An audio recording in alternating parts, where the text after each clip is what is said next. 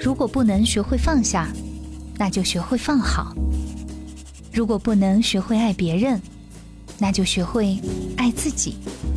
因为相同，所以共鸣；因为不同，所以互补。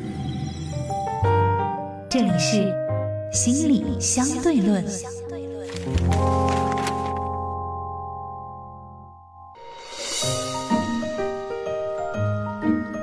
欢迎收听心理相对论。大家好，我是大月月。今天的节目当中，我们邀请到了老朋友杜杜老师做客直播间，我们要一起来探讨一个话题，那就是受助者恶意。我们首先请进杜杜。除了常年的专业受训以外，在生活中我没有比你好多少。你所经历的，我正以着不同的方式在我的生活中经历着。没有孤单的痛苦，只有独自的承担。我是杜杜，一个拥有十五年从业经验的心理咨询师。杜杜你好，大家好，我是杜杜，我回来了。哎，提提到这个受助者恶意啊，其实是在日本作家东野圭吾的一个小说当中，他。这么说过啊，他就说我就是恨你，明明你是那么的善良，明明你一直都在帮助我实现理想，可是我就是要恨你，我恨你如今有了光明的前途，我恨你抢先实现了我的理想，我要把我我对自己的恨一并给到你，全部用来恨你。那我为什么会提到这个呢？是因为最近有一些社会新闻啊，就是讲到了，呃，相信大家也有关注啊，就是在香港那个名媛蔡某。对吧？然后被前夫全家就是进行残忍杀害这个事件。那么除此之外呢？其实我们在以往的一些社会新闻当中也有接触过类似的，我们讲就是恩将仇报这样的一些事情。那其实呃，社会上就有了这样的一个词，叫做受助者恶意。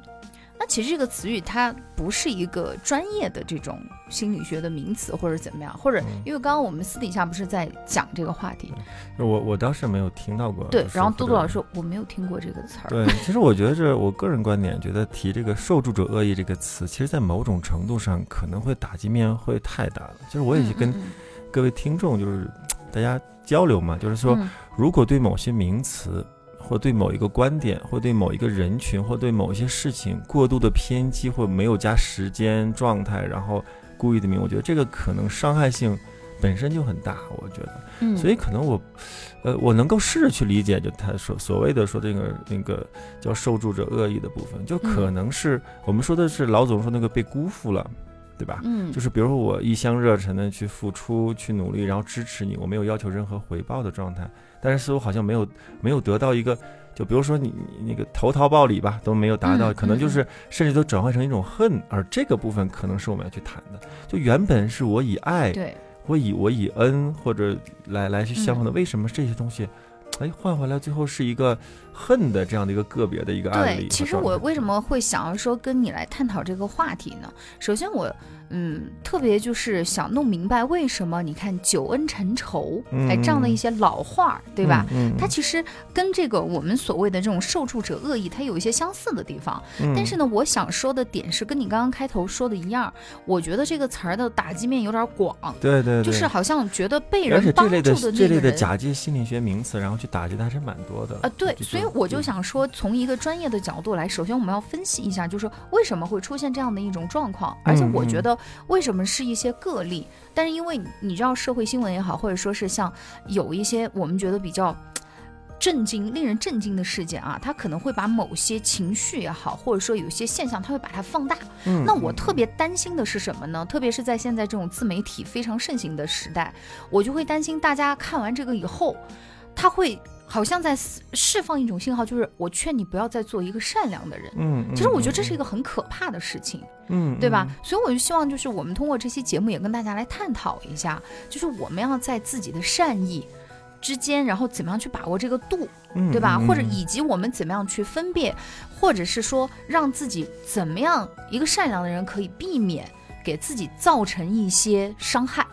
啊，我是我觉得从如果是这一期节目，我们这样跟大家来讲啊，我觉得是还是对大家会有一些帮助的。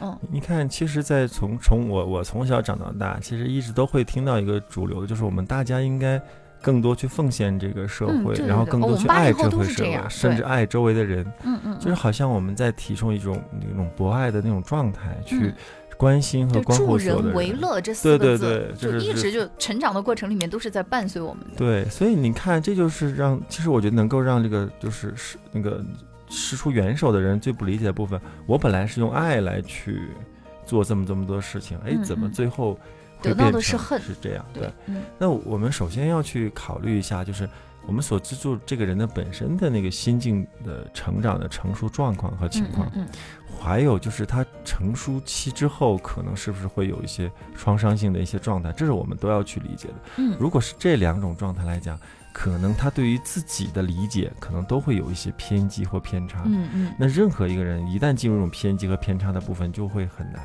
嗯那我们说的这个就有点大了，就是我们反过来想这件事情。其实你看，最后很难受的就是为什么以前说什么几斗米，然后养什么，对吧？养什么，嗯嗯嗯然后最后好像呈现出一个恨字。那如果我们要说能说清楚，哎，为什么我我我给予的是爱，而得到的是恨，可能我们就呃试着从一个理解爱的角度去理解，哎，这件事到底是怎么发生的，可能是一个新的角度。嗯呃，就是我们会有看到很多关于爱的定义啊，但是在那个心理咨询师的，就是临床的咨询过程当中，就是我们的呃来访者内在的一个培养的成长标准，有一个外显的一个内容的部分，就是能够有爱、工作和依恋的能力。那这是我们。呃，不管来访者什么样目标，在我们结束咨询或者完成咨询之前，可能都会去做完成这件事情。那在这里面，我们就会有一个对爱的那个操作性定义。嗯啊，我看这个就很标了，叫操作性的，是可操作的。嗯其实爱的两个部分，一个是爱自己，嗯一个是爱他人。那针对这两个部分，就会有两个方向。嗯哼那什么叫那个爱自己呢？就是要原谅自己，在当时有些事情是自己都不可理解，甚至都不受自己所控的事情，嗯就是能够原谅自己在当时的某一个时候对某些事情的无无法控制和不能理解的状态。嗯嗯懂那什么叫爱他人呢？其实，在某种程度上是是这样定义的，就是，呃，我们能够原谅，至今为止，他人都无法理解和无法控制和无法办到的事情。啊，但我觉得这个需要好，这个境界有点高啊。对对对，所以那里面有一个很关键的部分叫理解。嗯什么叫理解呢？就是也许在这样的事情当中，我们怎么来理解我们施助的这个行为？嗯就比如说，我作为捐助方，我理嗯解我的这个行为，我是爱，我是为你好。嗯那这是你的理解，那嗯在于另外一方是怎么理解这件事情的？嗯，在这件事上是不是统一的，或者我们有没有沟通，或者嗯去交流？而这个嗯部分可能，哎，他会被理解成，哎，你看，比如说某某些事情，他觉得啊，这个人是个富豪，那他有好几千万，对吧？拿个嗯一两千块钱给我，对他来讲，对吧？他一顿午饭的事情无所谓啊，他可能会就觉得你有很大的，所以你给我那一点其实无所谓。嗯那这个就是一个理解性的偏差，这我是猜测的啊。对，那也有些人会觉得说，哇，他真的是帮了我很大的忙，不管他有多少钱，但是他给了我这个部分，我就应该去感激。对这是一种情况，对吧？对对对，还有一些人就觉得你有几千万，你才给我一两千块钱，嗯，我觉得嗯这是远远不够的，你应该再多给一点。所以你看，每个人他其实可能根据他自身的，我们说不光是人格啊，他成成长的环境啊，还有他的嗯整个思维模式，其实都会导致于他对同一件事情会有一些不同的看法。对，所以你会发现在当从理解这个词来去角度来讲，你会发现其实很多事情，站在两个人的角度来讲，其实都是可都是可以理解的。嗯嗯，我我接到的一些呃那个案例当中的呃有一些比较难受的部分，就是觉得他很很不理解啊，我我已经。呃我为什么从小需要是被资助的呢？就他自己内心当中也会有一个自尊受伤的部分。嗯嗯嗯，对。嗯，有些人是拒绝这种帮助的，对对，他会觉得说我不需要帮助，对我很厉害的，我不需要别人的同情，因为他自尊心很强嘛，就觉得对对对我我我所以我们要承认，就是我们再去帮助别人这件事情，在某种程度上，其实也在呈现的一个状态。就不管你是否有这样的主动的心思啊，嗯，都会呈现一个状态，就是我是那个有能力的，而被资助方至少在目前这个状态是没有这样的能力的。嗯嗯，那这个部分如果没有调节好的，其实在某种程度上，受助方也会有那种自尊受伤的部分。对，那你看，在我们那个咨询当中的那个临床当中，可能会经常会做的就是，比如说我们跟来访者一直在沟通，来访者可能就哎呀，杜老师啊，你看。是，就是你帮到我了。我们我们不是，我们会把这个部分全部回到来访者那个部分。嗯嗯。这个店不是我在跟你客气，在在那个就是就是，嗯，怎么说呢？就是好像哎，我保持情感，我谦虚一下或者怎么样？不是不是的。维系来访者的自尊和保持避免来访者的羞耻感，然后在这个成长路上也是非常重要的。嗯。呃，你可能在家里面可能会经常遇到这样的事情，就是你明明道理对了，嗯，但对方死都不接受。嗯。就是我就死犟，我绝对不接受。我们有有机会可以讲一讲这件事情，也更有意思。嗯，但这个地方也也呈现出一个问题，就是我们在内心当中会有一个给自己的一个暗示，就是我是被教育的一方，嗯你是教育的一方，在地位和。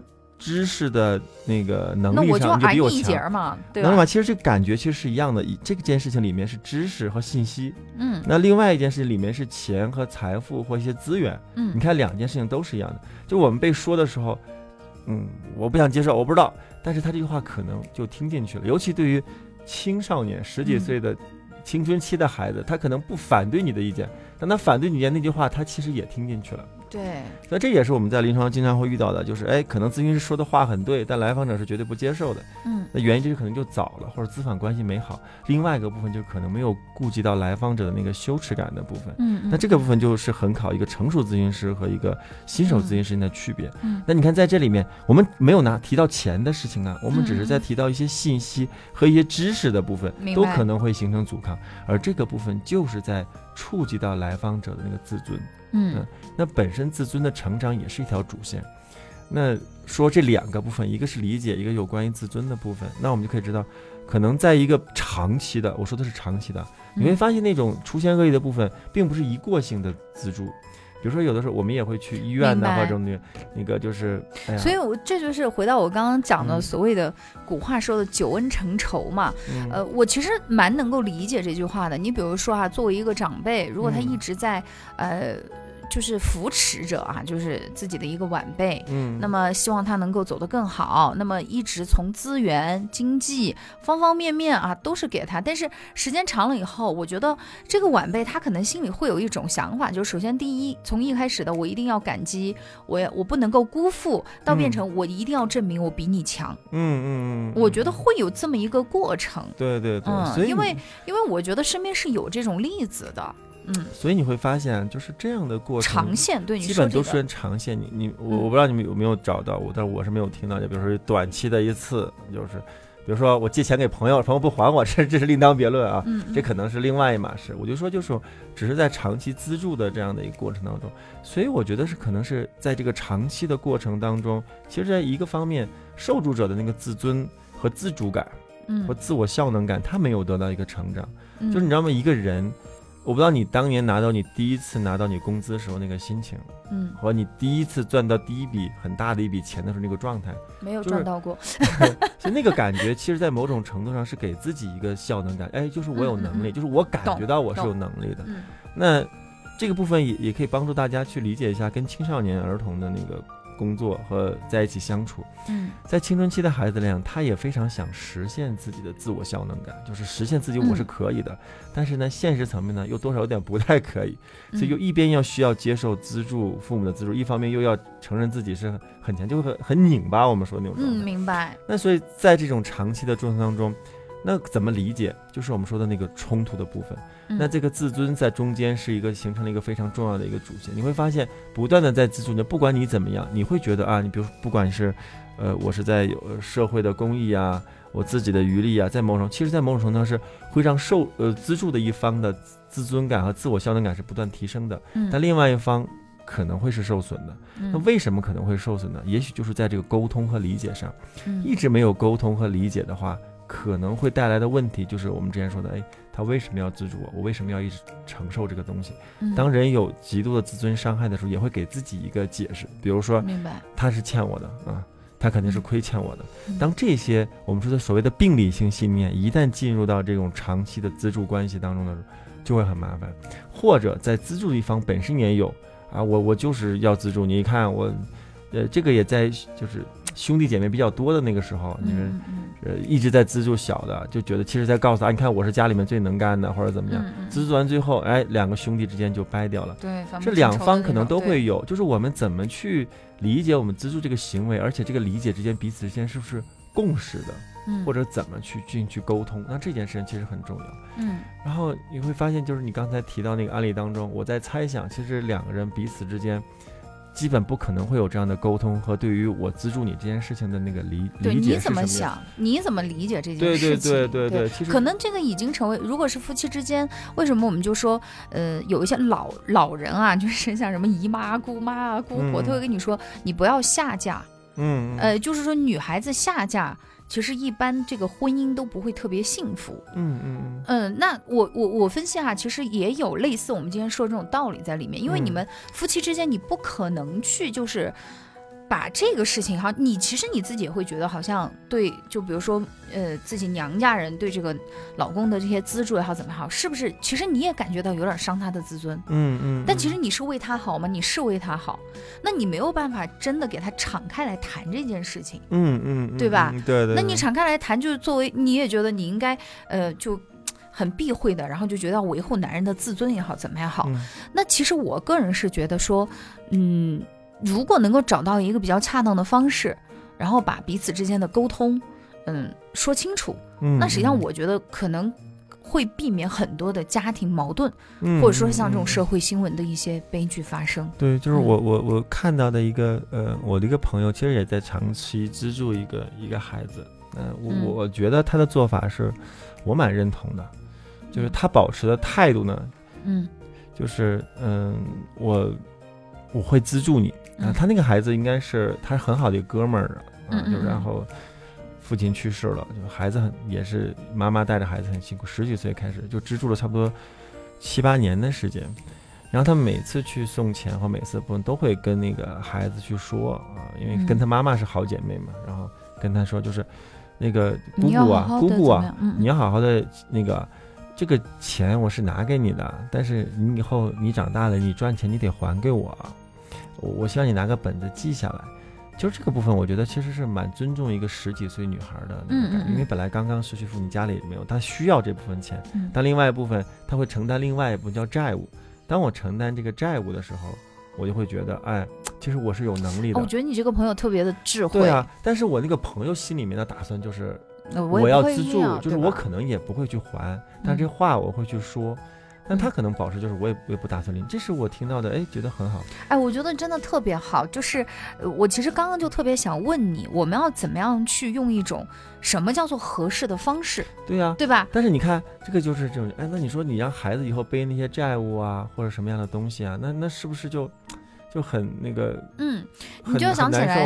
呃，然后那个，你看我那朋友到后面那个就是已经是十几年之后的事情了，嗯然后可能七七八八的，那就是好好嗯嗯，孩子嗯记的账就越来越多了，那。嗯孩子就坐下来就谈，跟他说：“那我现在已经工作了，你看嗯姑姑我已经赚那个欠了你这么多钱。”他说：“好，那那你开始工作了，那你你现在一月工资多少？”嗯他那时候一月工资可能就是一千一千多块钱，很早以前的事情，就一千多块钱。他说：“好，那你你觉得你一个月能还我多少？”他说：“呃，我想一个月还你一千，那还完一千我就剩几百块，那几百块你没法生活了。”嗯他说：“你先还，你还一个就是要一个态度嘛。”那说嗯他说还多少？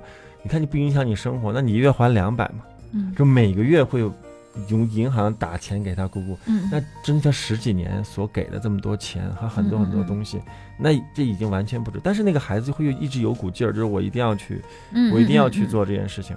可能到的孩子他，但他没觉得这是个压力，但嗯后来。这是个真实的事情。到嗯后来，孩子是一一次性还了那个一半的那个那个钱嗯，然后刚好是他要去结婚，嗯，然后当天的时候，那个姑姑在他结婚的时候，就是把作为礼金是不是？对，把他所有的那个还给他的钱，因为有现金，有银行转款，甚至都有那，就是把他所有钱就帮他存在了一个存钱，就不是抱着一个红包，是抱着一个存钱罐，哇，好感人啊！就是一个娃娃的存钱罐抱给他，嗯啊，这给你们家孩子的啊。这是姑姑在，以后你们这就这是一个很温暖的一个过程真的，，我而且这种友谊这种友谊持续了十几年，这是一个我身边的真实的故事。到最后这些钱还完了没有？我我不知道。你发现没，在这样的一个过程当中，其实彼此间是有理解的，对，而且好有爱啊。而且也尊重了对方的那个自主感和羞耻感，因为只要是被受助的，我刚刚说了，不光是钱，那还有知识。你会发现，有的时候在一个关系当中，过多的知识的教导也会有些部分。嗯，所以我想通过这个是一个真实的故事的一个案例，让大家去分享。其实，如果我们真的要去做这件事情，或者会怎么怎么去做，这就是属于什么呢？就是要让受助者就是可以为自己。做点什么，就是让他有一个交换，或者为你能做点什么啊？对，就是你比如说，我我就想起来，呃，我曾经就是在网络上就是看到有一个朋友发，他爸爸就生病，然后呢，小朋友他就自己画自己的画，嗯，然后呢就发到朋友圈去卖，然后我就呃在朋友圈帮他做了一个就很大的一个宣传，我就说这个小孩就是他的，那你说一幅小孩的画他能值多少钱，对吧？嗯，大家随意给。嗯，那你你钱多，你给一千，他就真的值一千。嗯，那你没有多少，你给八块、五块、两块，小朋友也是很开心的。然后小朋友就说，他每天就要用他下课的时间，要画更多的画，然后帮助爸爸就筹集这个。这个就是医药费，嗯，哎，我觉得你看像这个，第一维护了小朋友的自尊心，第二就让他真的有那个动力、自主感，对自主感。这件事情是我在努力，对对对，他的这些部分是通过自己的努力而得来的，而不是因为别人同情我。这就是我最后一部分要要去说的，除了需要维护自尊来讲，就是我们长期的自助一定是对方是在一个比较弱的状态，不管是年龄层面、经济层面很多东西，我们一定要清楚一件事，一定要恢复那个我们被资助人的自主感。明白，能够让他自主的觉得我能做什么样，是自主的做什么，而慢慢的从你这个自助中回来，而不是长期的过程。嗯，如果长期的过程那个部分，可能我们就要谈论更多、更多、更更多的事情了。没错。所以这就是呃，我我自己认为的，如果要去自助的方式，那我觉得受助一方也需要去，就是资助的一方也需要去保护自己。嗯，那除了我刚才说那个方式，就是我我采取的方式，就是我捐助，然后我跟捐助人是。完全就是从来不见面，然后从来也没有任何联系。我可能会通过第三方机构把我的捐助转过去，然后我们之间是没有任何联系的。嗯，就是他此生都可能都找不到我这个人。嗯，那这种其实说说，哎呀，你这种无私啊，不是，我不是，很多人都这样就我，我觉得我是在保护自己，也是在保护对方的，因为他不知道，他知道，如果他后来转出去话，就如果啊，你想对我做点什么，嗯，就是我说就是我捐了多少，你可以。等你有能力的时候，你再把这份钱再捐出去，这也是一个让换了一种方式恢复他的自主感。就是我从一个呃受捐助的人，成为了一个捐助的人。就是我，我觉得这样是比较好的。然后我们彼此间是没有联系，而这部分我们就也是我们讲的把这份爱传递下去，对对对，把这份力量。所以你看，我们所谓那些社会新闻，比如说像孙俪，她以前不是资助有一个大学生，好像就后面又发生了一些不太好的，嗯，就是对她的一些负面嘛。其实我觉得也就是这个度上，嗯，就她一直不停的，因为她觉得你对方觉得你是个大明星，对吧？对对。那你。其实我觉得，就像刚刚杜老师讲的，他没有给到这个人，就没有没有让他恢复让他恢复那个自主感，对对。所以所以我们就说，不管。你是一个普通人还是一个明星，在我们力所能及的范围内，我们想要去用自己的力量给这个社会做一些贡献，去帮助到一些有需要的人。那么，我们首先就像刚刚讲的，首先第一，对于这个呃我们要去付出的这个对象，对吧？那尽量的可以维护他的，首先一个自尊，二一个就恢复他的一个自主感，对对吧？第二个呢，就是我们要学会正确的去保护自己。对对吧？你要么就是或者说就是有些度。我见过就有有一个故事，就是说他资助一个大学生，然后完了时不时还让这个大学生来自己家里，然后这个大学生毕业以后就不去工作，然后就要。继续让他养着自己，他就不同意，到最后呢，他就把这个人给杀了。所以这就是我，这就是我说的，这是度和。这就我说的是那还有一条就是理解，嗯嗯，就是比如说我我跟我那个受助者的理解就是我们我理解就是我希望有一天你可以把这种捐助传输出去。那像我那个朋友的那个彼此人的理解就是这个钱我不是我不是借给你的啊，你得还给我呀。就我们说清楚，然后这个部分也能恢复一种自主感。就是我们先把这个捐助的行为彼此能间有一个理解，然后能在一个我们可控的。范围内来完成这件事，嗯，就像我们说的，就是如果我们要能够去爱别人，肯定在某种程度上，你作为一个捐者要有一个能力，就是你觉得很有点显得有点高了，但那个很重要，你得有能力去原谅那些当时这个人不可控的、无法理解的一些事情。对，如果你没有这个原谅的能力。其实做这件事情也是蛮蛮辛苦。我们虽然，而且还有一个点，就刚刚我们讲的，你要让对方给你有一点点交换也好，或者说是付出也好，但是你的心理上不要对这个事情有什么求回报的这种状这个也不一定心态，对吧？你像我，其实我也是在求回报啊，就是我嗯的、我希望的回报就是他有一天也能够去捐别人，呃有一天我他也能够我说的这个回报就是什么呢？就是你的期望值的点，就比如说我对你这么好，嗯。那你就应该为我怎么怎么地。啊。其实我觉得这样的话，其实你自身，那我觉得就没有想好去真正的，这就不是真正的付出，或者说你想要去做这件事情，对吧？嗯所以说呢，就像今天我们提到这个受助者恶意啊，所谓的这种网络提法，那其实用我们换一个角度来把它进行一个阐述，呃，也是希望今天的节目呢，可以给到我们正在帮助别人的人，或者说嗯在受到别人帮助的人，换一个。角度多一个思维的方法去看待这件事情，我们是希望就是这个社会上真的可以多一些正能量，而不是说被一些所谓的网络上的一些很 嗯令人震惊的故事，然后就让自己压住了，就是我想要去帮助别人的这个心。我觉得嗯这也是一种走到另外一种极端了。对对好的，那由于时间关系，今天节目就分享到这里吧，感谢各位的收听，我们下期节目见，拜拜。拜拜。